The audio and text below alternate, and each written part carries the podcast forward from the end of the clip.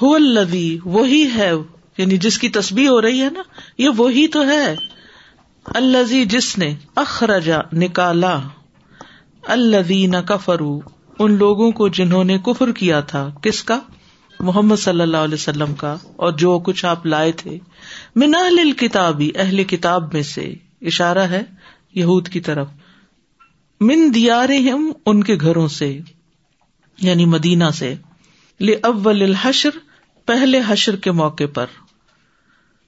اس آیت کو سمجھنے کے لیے تھوڑا سا پس منظر سمجھنا ضروری ہے۔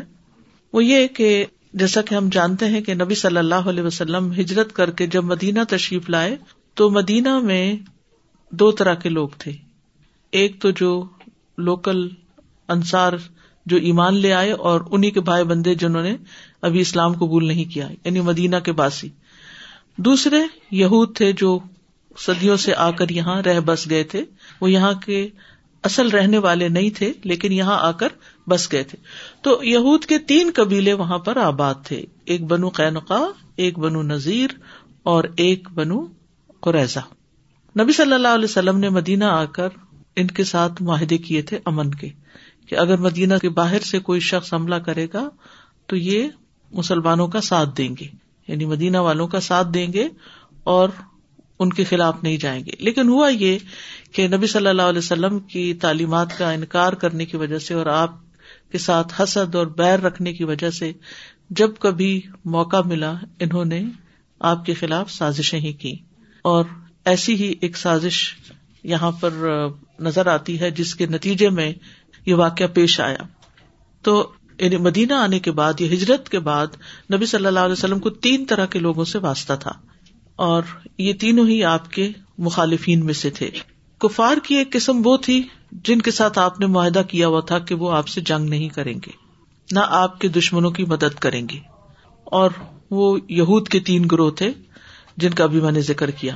کفار کی دوسری قسم وہ تھی جنہوں نے آپ سے جنگ کی اور جنہوں نے آپ کے لیے دشمنی ٹھان لی، اور وہ تھے قریش جو مکہ میں تھے یا آس پاس قبائل۔ کفار کی ایک قسم وہ بھی تھی جنہوں نے آپ کو چھوڑ دیا تھا اپنے حال پہ اور آپ کے انجام کا انتظار کر رہے تھے جیسا کہ ارب کے کچھ گروہ تھے۔ نہ وہ آپ کے دوستوں میں سے تھے، نہ وہ آپ کے دشمنوں میں سے تھے۔ سمجھ گئے؟ تین طرح کے لوگ، ایک قریش اور ایک مدینہ کے یہود اور جو اور قبائل تھے جنہوں نے آپ کو چھوڑ رکھا تھا یعنی آپ کے مخالف نہیں تھے۔ تو یہ تینوں قسم کے لوگ آپ کے ساتھ نہیں تھے، آپ کا انکار کرنے والے تھے۔ تو یہود میں سے جنہوں نے سب سے پہلے عہد شکنی کی تھی، وہ بنو قینقا تھے۔ تو آپ صلی اللہ علیہ وسلم نے جنگ بدر کے بعد شوال میں ان کے ساتھ جنگ کی یعنی ان پر حملہ آور ہوئے۔ اس کی تفصیلات کا یہاں موقع نہیں۔ لیکن یہ کہ جب آپ نے ان کو قتل کرنے کا ارادہ کیا، تو عبداللہ بن اوبئی نے آپ سے ہبا کے طور پر انہیں مانگ لیا، کیونکہ عبداللہ بن اوبئی ان کا حلیف تھا۔ تو آپ نے اس کی خاطر ان کو ہبا کر دیا اور انہیں مدینہ سے نکال دیا گیا۔ ازراعت کی طرف یعنی دوسرے شہر کی طرف نکال دیا گیا۔ اس کے بعد بنو نذیر نے عہد شکنی کی یعنی ایک طرح سے غداری کی۔ انہوں نے نبی صلی اللہ علیہ وسلم کے پاس پیغام بھیجا کہ آپ ان کے ساتھ جمع ہوں تاکہ وہ آپ سے قرآن اور اسلام کی باتیں سنیں اور مطمئن ہو جائیں تو وہ بھی ایمان لے آئے چنانچہ اس پر اتفاق ہو گیا۔ انہوں نے آپس میں طے کر رکھا تھا کہ ہر آدمی اپنے کپڑے کے اندر خنجر چھپا کر چلے اور نبی صلی اللہ علیہ وسلم کو بلا کر غفلت کی حالت میں اچانک قتل کر دے تو آپ کو اس بات کی خبر ہو گئی۔ اس کے علاوہ ایک اور سبب بھی بتایا جاتا ہے۔ وہ یہ کہ جب عامر بن توفیل نے کاریوں کو بیر مئنا کے قریب دھوکا دے کر مار ڈالا تھا، تو امر ابن امیہ ادمری جو مسلمان تھے، انہیں اپنی ماں کی منت میں آزاد کر دیا گیا۔ جب وہ مدینہ پہنچے یعنی مدینہ کی طرف پلٹے، تو راستے میں کرکرا نامی ایک مقام پہ پہنچے، تو بنو کلاب کے دو آدمی ملے۔ امر رضی اللہ عنہ نے انہیں دشمن کا آدمی سمجھ کے قتل کر دیا۔ حالانکہ ان کے پاس رسول اللہ صلی اللہ علیہ وسلم کی طرف سے عہد تھا۔ چنانچہ جب مدینہ پہنچ کر انہوں نے رسول اللہ صلی اللہ علیہ وسلم کو اس کی اطلاع دی، تو آپ نے فرمایا، تم نے دو ایسے آدمی قتل کیے ہیں جن کی دیت مجھے ادا کرنا ہوگی۔ چنانچہ آپ صلی اللہ علیہ وسلم چند صحابہ کے ساتھ بنو نذیر کے پاس تشریف لے گئے تاکہ معاہدے کے مطابق وہ ان سے بھی دیت لیں۔ یعنی دیت صرف مسلمانوں کو نہیں دینی تھی، بلکہ اہل مدینہ کو جیسے یہود بھی معاہدے میں شامل تھے تو ان سے بھی leni تھی۔ بہرحال جب آپ وہاں پہ تشریف لے گئے اور بیٹھ کر ان سے بات کرنے لگے تو ایک دیوار سے ٹیک لگا کے آپ بیٹھ گئے۔ یہود اتنے میں آپس میں اکٹھے ہوئے اور کہنے لگے کہ بڑا اچھا موقع ہے کہ آپ ہمارے ہی پاس آ گئے ہیں، خود تو ہم چکی کا ایک پارٹ لے کے اوپر سے گراتے ہیں اور آپ کو یہیں ختم کر دیتے ہیں۔ تو بہرحال، جب انہوں نے یہ ارادہ کیا، تو ایک بد وقت امر ابن جہاش اٹھا اور وہ لٹرلی اوپر جا کر وہ پارٹ گرانے والا تھا کہ رسول اللہ صلی اللہ علیہ وسلم کے پاس فوراً جبریل علیہ السلام حاضر ہوئے۔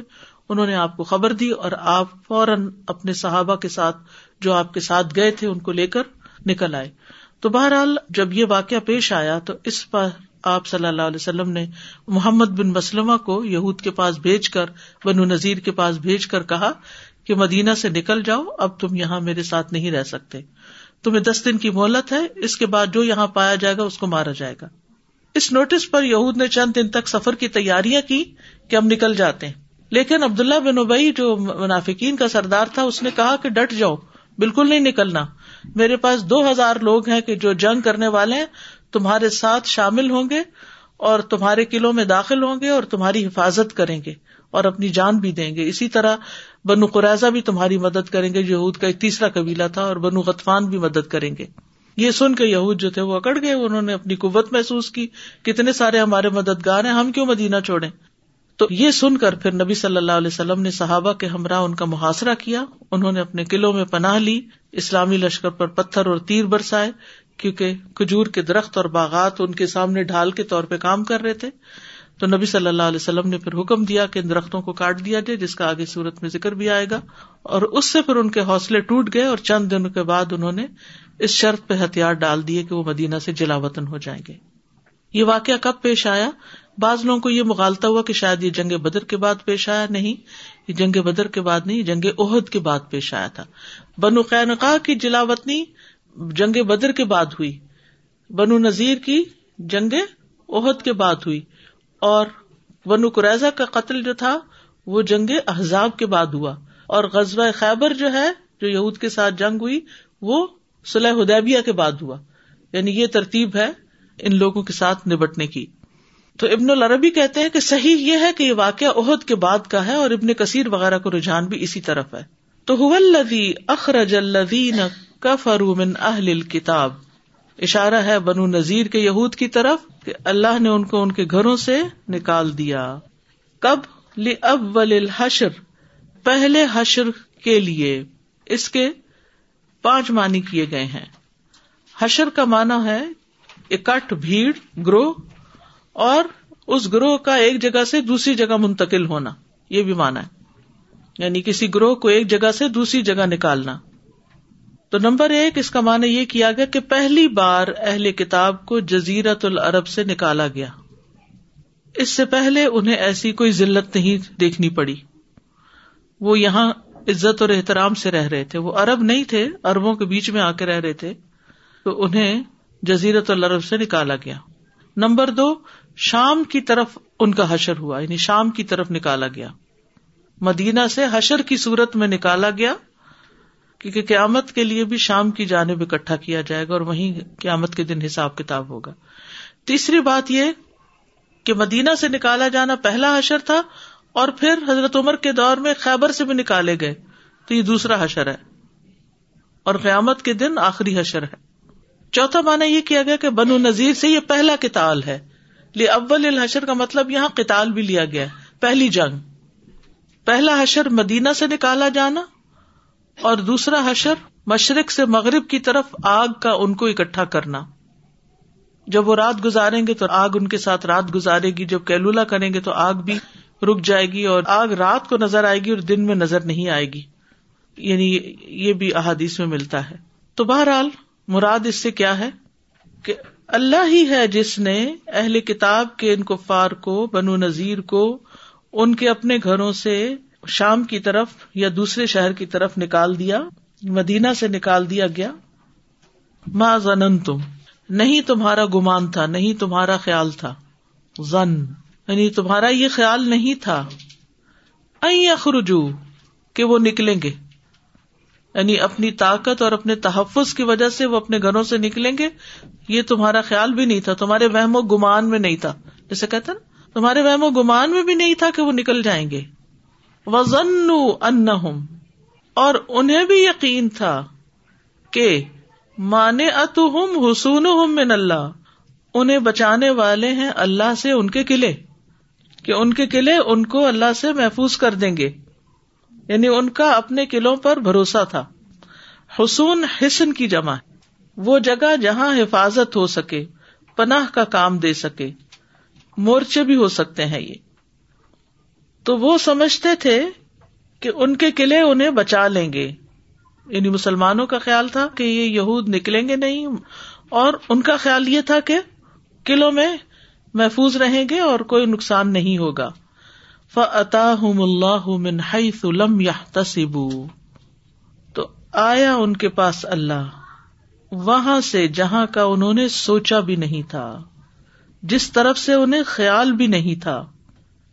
یعنی ایسی جگہ سے ان کی پکڑ ہوئی جس طرف ان کا دھیان بھی نہیں گیا تھا و گمان بھی نہیں گیا تھا۔ وہ کیا تھا؟ کیا ہو گیا ان کے ساتھ؟ کیسے وہ نکل گئے؟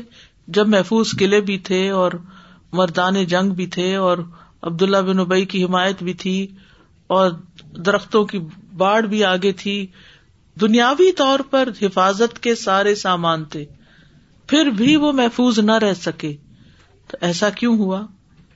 وقد ففی قلوب الرعب۔ یہ تھی بات اصل میں کہ اللہ نے ان کے دلوں میں ڈال دیا روب ہے بت سورت انفال میں بھی آتا ہے نا سلقی فی قلوب الدین کفر الرعب۔ اور حدیث میں بھی آتا ہے نصر تو برعب مسیرت شہرن کہ مجھے ایک مہینے کی مسافت تک روب عطا کیا گیا۔ کہ ایک مہینے کے سفر تک جو دور جگہ ہے، وہاں بھی دشمن بیٹھے مجھ سے ڈرتے ہیں۔ یہ مطلب۔ یو خریبو نہ تہم وہ اپنے گھروں کو برباد کر رہے تھے۔ کیونکہ انہوں نے اپنے ہاتھوں معاہدہ توڑا تھا۔ پھر اپنے ہاتھوں سے اپنے گھر اور ان کے اندر کی چیزیں توڑی۔ یعنی اپنے گھروں کی چھتیں تک انہوں نے اتار لی۔ اصل میں ہوا یہ تھا کہ رسول اللہ صلی اللہ علیہ وسلم نے انہیں اختیار دیا تھا کہ اسلحے کے سوا جو چیزیں لے جانا چاہتے ہیں وہ اپنے ساتھ لے جائیں۔ اور انہوں نے کیا کیا؟ اپنے گھر ڈھائے، چھتیں کھولی، اس میں سے تیر وغیرہ نکالے، کھڑکیاں، دروازے، اونٹوں پہ لاد کے لے گئے۔ اور جو نہیں لے جا سکے اس کو توڑ پھوڑ کے تقریب کاری کی تاکہ مسلمان استعمال نہ کر سکے۔ ان گھروں میں مسلمان نہ رہ سکے۔ اور پھر اس کے بعد، مسلمانوں نے بھی ان تک رسائی حاصل کرنے کے لیے کچھ چیزوں کو توڑا پھوڑا۔ اور گھروں کے اندر کی وہ ساری چیزیں جن پہ قلعے تعمیر کیے ہوئے تھے، وہ سب ڈھا دیے۔ یوخ ربو نہ یوخ ربو نہ بوت ہم بے ہم اپنے ہاتھوں سے یا دوسروں کی وجہ سے اپنے گھر خراب کیے، پھر خالی کر دیے۔ کیونکہ گھروں کی خرابی، ان کی ویرانی، ان کا اجاڑ دو طرح سے ہوتا ہے۔ ایک، گھر کے ساز و سامان کے تباہ و برباد ہونے کی وجہ سے، چاہے کوئی زلزلہ ہو، آفت ہو، یا انسان اس کو گرائے یا کچھ کرے۔ اور دوسرا، وہاں کے رہنے والوں کی آپس میں نہ اتفاقیوں نہ چاکیوں اور ان کے چھوڑ جانے کی وجہ سے۔ موو آؤٹ ہو جانے کی وجہ سے۔ بعض اوقات بچے ماں باپ سے ناراض، بعض اوقات ماں باپ بچوں سے ناراض۔ ہنستا بستا گھر خراب ہو جاتا ہے یعنی ویران ہو جاتا ہے۔ جیسے کوئی یہاں رہتا ہی نہ ہو۔ وہ دل مومنین اور مومنوں کے ہاتھوں بھی۔ یعنی اندر سے یہ خود کر رہے تھے، باہر کی طرف سے مسلمان کر رہے تھے ان کو ریچ کرنے کے لیے۔ فاتبرو یا ال ابسار عبرت پکڑو، اے نگاہوں والو۔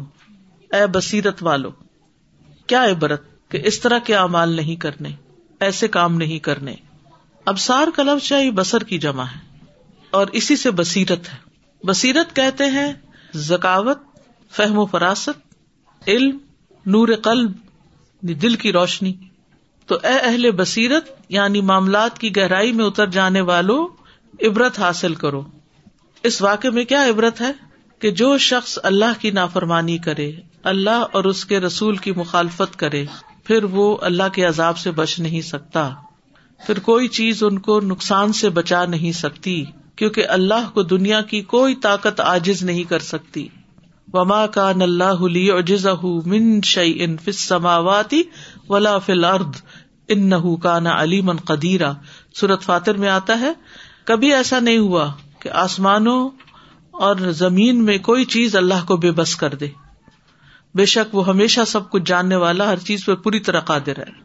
دوسری بات یہ کہ انسان کو صرف اسباب پر بھروسہ نہیں کرنا چاہیے۔ یہ فا تبرو یا لبسار میں آتا ہے۔ کیا عبرت پکڑو، کیا سبق سیکھو۔ دوسرے لفظوں میں کیا سبق سیکھو ہے عقل والو۔ تو اگر ہم عقل والے ہیں تو ہمیں بھی اس آیت سے سبق سیکھنا چاہیے۔ پہلا سبق کیا سیکھا آپ نے؟ کہ اللہ اور اس کے رسول کی مخالفت نہیں کرنی، کیونکہ جو اللہ اور اس کے رسول کی مخالفت کرتے ہیں اس کے خلاف سازشیں کرتے ہیں دھوکہ دہی کرتے ہیں، وہ کبھی کامیاب نہیں ہو سکتے۔ فا تبھی رویا لبسار تو پہلی عبرت تو یہ ہے، کیونکہ پچھلی صورت میں بتا دیا گیا تھا نا کہ جو اللہ اور اس کے رسول کی مخالفت کرے گا فن لہو نار جہنہ مخالدن فیحا دوسری چیز کیا؟ اپنی طاقت پر بھروسہ نہیں، اسباب پر بھروسہ نہیں۔ قوم عاد کتنی طاقتور تھی۔ قوم سمود کے پاس کتنے بڑے بڑے گھر تھے یعنی پہاڑوں کو تراش کے انہوں نے گھر بنائے تھے۔ لیکن کیا ہوا؟ قوم عاد بھی کہتی تھی، من اشد منا قوا ہم سے بڑھ کر قوت کس کی ہے؟ لیکن جب اللہ کا عذاب آ گیا تو کوئی قوت کام نہ آئی۔ پھر ایک سبق یہ کہ مال و اسباب انسان کو اللہ کے عذاب سے نہیں بچا سکتے۔ مال، اسباب، اولاد انسان کو اللہ کی پکڑ سے نہیں بچا سکتے۔ اگر دنیا میں کسی طرح مال، اولاد کام بھی آئے تو مرنے کے بعد قبر میں کون سا مال اور اولاد جاتی ہے ساتھ کہ وہ مدد کر سکے پھر یہ کہ اللہ تعالیٰ پکڑنے پہ آئے تو کوئی چیز اس کو آجز نہیں کر سکتی۔ دنیا میں انسان بڑے سے بڑا گھر بنا لے، قلعے میں بھی رہے، کسی محل اور پیلس میں رہے۔ لیکن جب اللہ کی پکڑ آتی ہے تو وہ گھر اس کے کام نہیں آتا۔ گھر خالی ہو جاتے ہیں، لوگ چلے جاتے ہیں، یا دنیا میں کوئی سزا پاتے ہیں۔ یا پھر آگے کو سدھارتے ہیں۔ ایک بات یہ بھی پتا چلتی ہے کہ اللہ تعالیٰ ظالم کو ڈھیل دے کر پھر اچانک پکڑتا ہے۔ ان کو بہت ڈھیل دی گئی، لیکن انہوں نے اس سے کوئی سبق نہ لیا۔ اور پھر ناگہانی عذاب سے بچنے کی دعا بھی کرنی چاہیے۔ فاتب یا لبسار اللہ انی اعوذ بک من زوال نعمتی کا و تحب العافیتی کا و فجا اتی نقمتی کا و جمی سختک جیسے آج بنڈ اسٹام کی ویدر الرٹ ہے، تو ایسے مواقع پر بھی انسان کو آفتوں اور تکلیفوں سے بچنے کے لیے اللہ تعالیٰ سے دعا کرتے رہنا چاہیے، کیونکہ اللہ کی قدرت کے آگے ہماری کوئی قدرت اور طاقت نہیں ہے۔ ہمارے پاس کچھ نہیں ہے۔ ہم کسی چیز کو روک نہیں سکتے، کسی مقابلہ نہیں کر سکتے۔ ہمارے اسباب بہت محدود ہیں، ہمارے وسائل بہت کم ہے ہماری قوت بڑی کم ہے، جسمانی بھی اور عقلی بھی اور ذہنی بھی۔ انسان جب کچھ چیزیں بنا لیتا ہے، دنیا میں تھوڑی سی ترقی، کامیابی حاصل کرنے لگتا ہے، تو تکبر کا شکار ہو جاتا ہے۔ تو تکبر سے بچنا ہے۔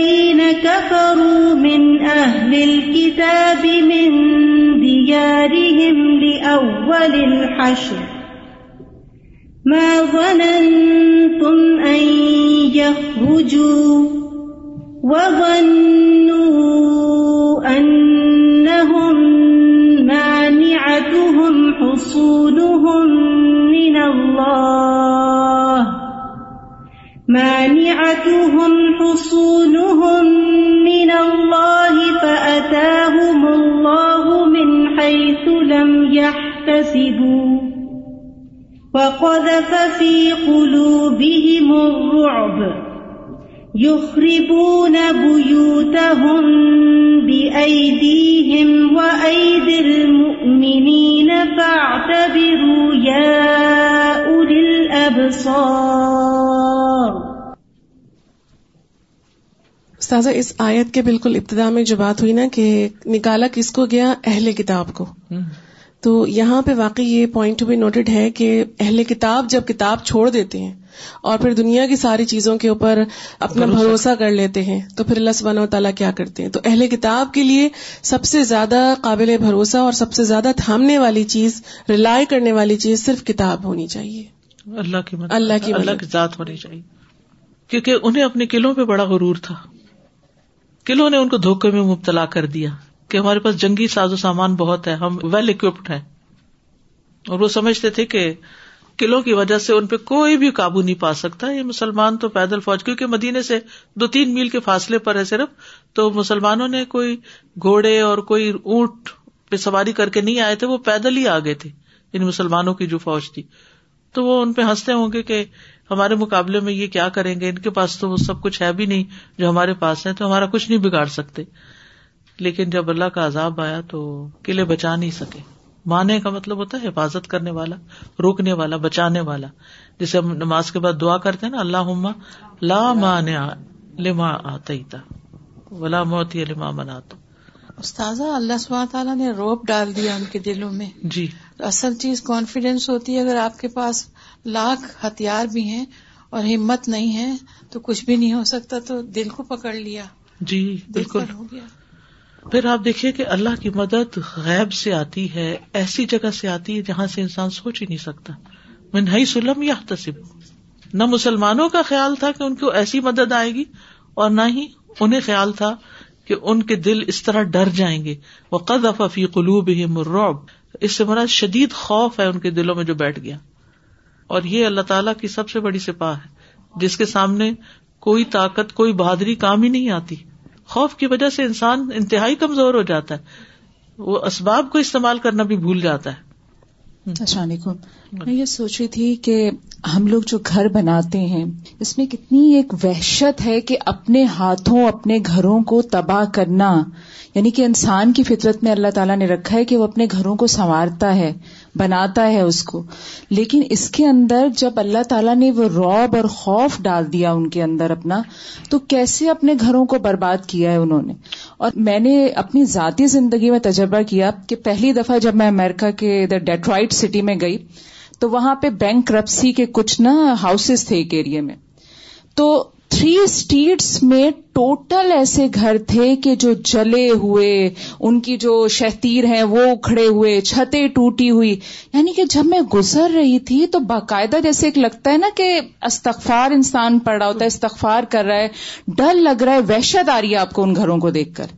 تو واقعی جب یہ اس طرح کی چیزیں ہم لوگ دیکھتے ہیں تو اللہ تعالیٰ سے پناہ مانگنی چاہیے اپنے گناہوں کی۔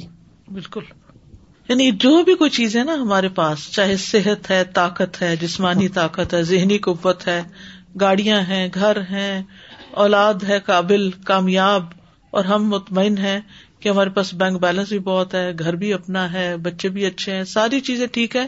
اب ہمیں بے خوف ہو کے جینا چاہیے۔ نہیں، اللہ کا خوف کبھی بھی ختم نہیں ہونا چاہیے۔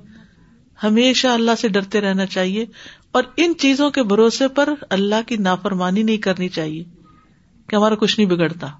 کیونکہ جب اللہ کی طرف سے کوئی پکڑ آتی ہے تو وہاں سے منہائی سلم یا تصبو جہاں سے خیال بھی نہیں ہوتا انسان کو کہ یہ بھی مسئلہ ہو سکتا تھا۔ یہ تو کبھی سوچا ہی نہیں تھا۔ اب دیکھیے، جیسے ایک آئیڈیل لائف ایک پرفیکٹ لائف جب ہو جاتی ہے اور اچانک کوئی خطرناک بیماری آ جاتی ہے کہ جو جان لیوا ثابت ہونے والی ہے تو آپ دیکھیے کہ کوئی چیز اچھی نہیں لگتی۔ انسان کے لیے ہر چیز بےکار ہو جاتی۔ خوبصورت سے خوبصورت ڈیکوریشن پیس وال ہینگنگ بہترین کارپیٹ بہترین فرنیچر بہترین پردے سب چیزیں انسان کے لیے یوز لیس ہو جاتی۔ وہ اللہ سبحانہ تعالیٰ کی طاقت تھی۔ اللہ کی طاقت۔ ایسا حکم دیا غیبی طور پہ اپنے ہاتھوں سے انہوں نے جی۔ سامان گھر میں چھوڑ دیا۔ وہ جو تصویر کی بات ہو رہی تھی نا تو جس وقت بھی یہ خیال آنے لگے کہ یہ چیز ہے نا فکر کی کیا بات ہے؟ میں ہوں نہ تو ہے نہ وہ ہے نہ یہ ہے نہ نہیں بھائی کچھ نہیں۔ فوراً خیال کیا کرے اصل تو طاقت اور مدد اللہ کی ہے۔ وہ وہاں سے مدد کر سکتا ہے جہاں سے گمان بھی نہیں۔ وہ وہاں سے رسک دے سکتا ہے جہاں سے خیال بھی نہ ہو اور وہاں سے پکڑ بھی سکتا ہے جہاں سے خیال نہ ہو۔ دونوں طرح۔ جی۔ السلام علیکم استاذ مجھے وہ یاد آ رہا تھا حضرت یونس علیہ السلام کہ جب وہ مچھلی کے پیٹ میں جاتے ہیں تو جی۔ اللہ سبحانہ تعالیٰ فرماتے ہیں کہ اگر وہ تسبیح کرنے والے نہ ہوتے تو ادھر ہی پڑے رہتے۔ جی ہاں تو تسبیح مشکلات سے نکالتے۔ بالکل۔ میں دیکھ رہی تھی جو بچے ہوتے ہیں نا اس کو اسی آیت کے ریفرنس سے تو ابھی جیسے سنو اسٹارم وغیرہ بہت زیادہ آتے ہیں تو ان کو بڑا بھروسہ ہو جاتا ہے کہ ہمارے پاس سنو ٹائر لگے ہوئے ہیں۔ تو میں ہمیشہ انہیں کہتی ہوں کہ کبھی بھی بھروسہ نہیں کرو کہ گاڑی کسی وقت بھی سلپ ہو سکتی ہے۔ چاہے آپ کے پاس جو بھی سنو ٹائرس ہیں یا جیسے بھی کچھ بھی ہاں تو یہ مجھے وہ یاد آ رہا استاذ سورہ کہف میں بھی تھا نا وہ باغ والے کا کہ اس کو یہی تھا کہ یہاں پہ سب کچھ ہے تو وہاں پہ بھی مجھے مل جائے گا۔ تو یہ اکثر لوگوں کو یہاں پہ یہ غلط فہمی ہو جاتی ہے۔ اچھا پھر ہوتا کیا ہے؟ جب ہم بہت مطمئن ہو جاتے ہیں نا سب کچھ ہے کچھ نہیں ہوتا۔ اچھا پھر اچانک زندگی میں کچھ انہیپی کوئی چیز ہو جاتی ہے تو پھر انسان ٹوٹتا بہت زیادہ ہے۔ اور جو ڈرتا رہتا ہے نا کہ ان چیزوں پہ اعتبار نہیں کچھ بھی ہو سکتا ہے۔ مجھے بس اپنی لو اللہ سے لگانی چاہیے۔ اللہ کو راضی کرنے کی فکر زیادہ ہونی چاہیے ان چیزوں کو بنانے کی نسبت، کیونکہ یہ خوشی نہیں دے سکتی۔ اللہ کا قرب اور اللہ کی محبت اصل میں دلوں کی راحت اور اطمینان ہے اور خوشی دے سکتا ہے۔ تو اس میں جو چیزیں فائدہ مند ہے مجھے ان میں وقت لگانا چاہیے۔ پھر انسان کا وہ پیراڈائم شفٹ ہو جاتا ہے۔ پورا سوچ کا محور بدل جاتا ہے۔ آپ کی ڈائریکشن بدل جاتی پرائرٹیز تبدیل ہو جاتی ہیں، ترجیحات بدل جاتی ہیں۔ آپ ان چیزوں کے لیے کام کرنے لگتے ہیں جو آپ کو اللہ سے قریب کرنے والی ہوتی ہے کیونکہ لا مل جا ولا من جا من کا اللہ علیک پناہ تو وہیں پر ہے۔ تو جب تک اس کو راضی نہیں کریں گے تو پناہ نہیں ہے کوئی۔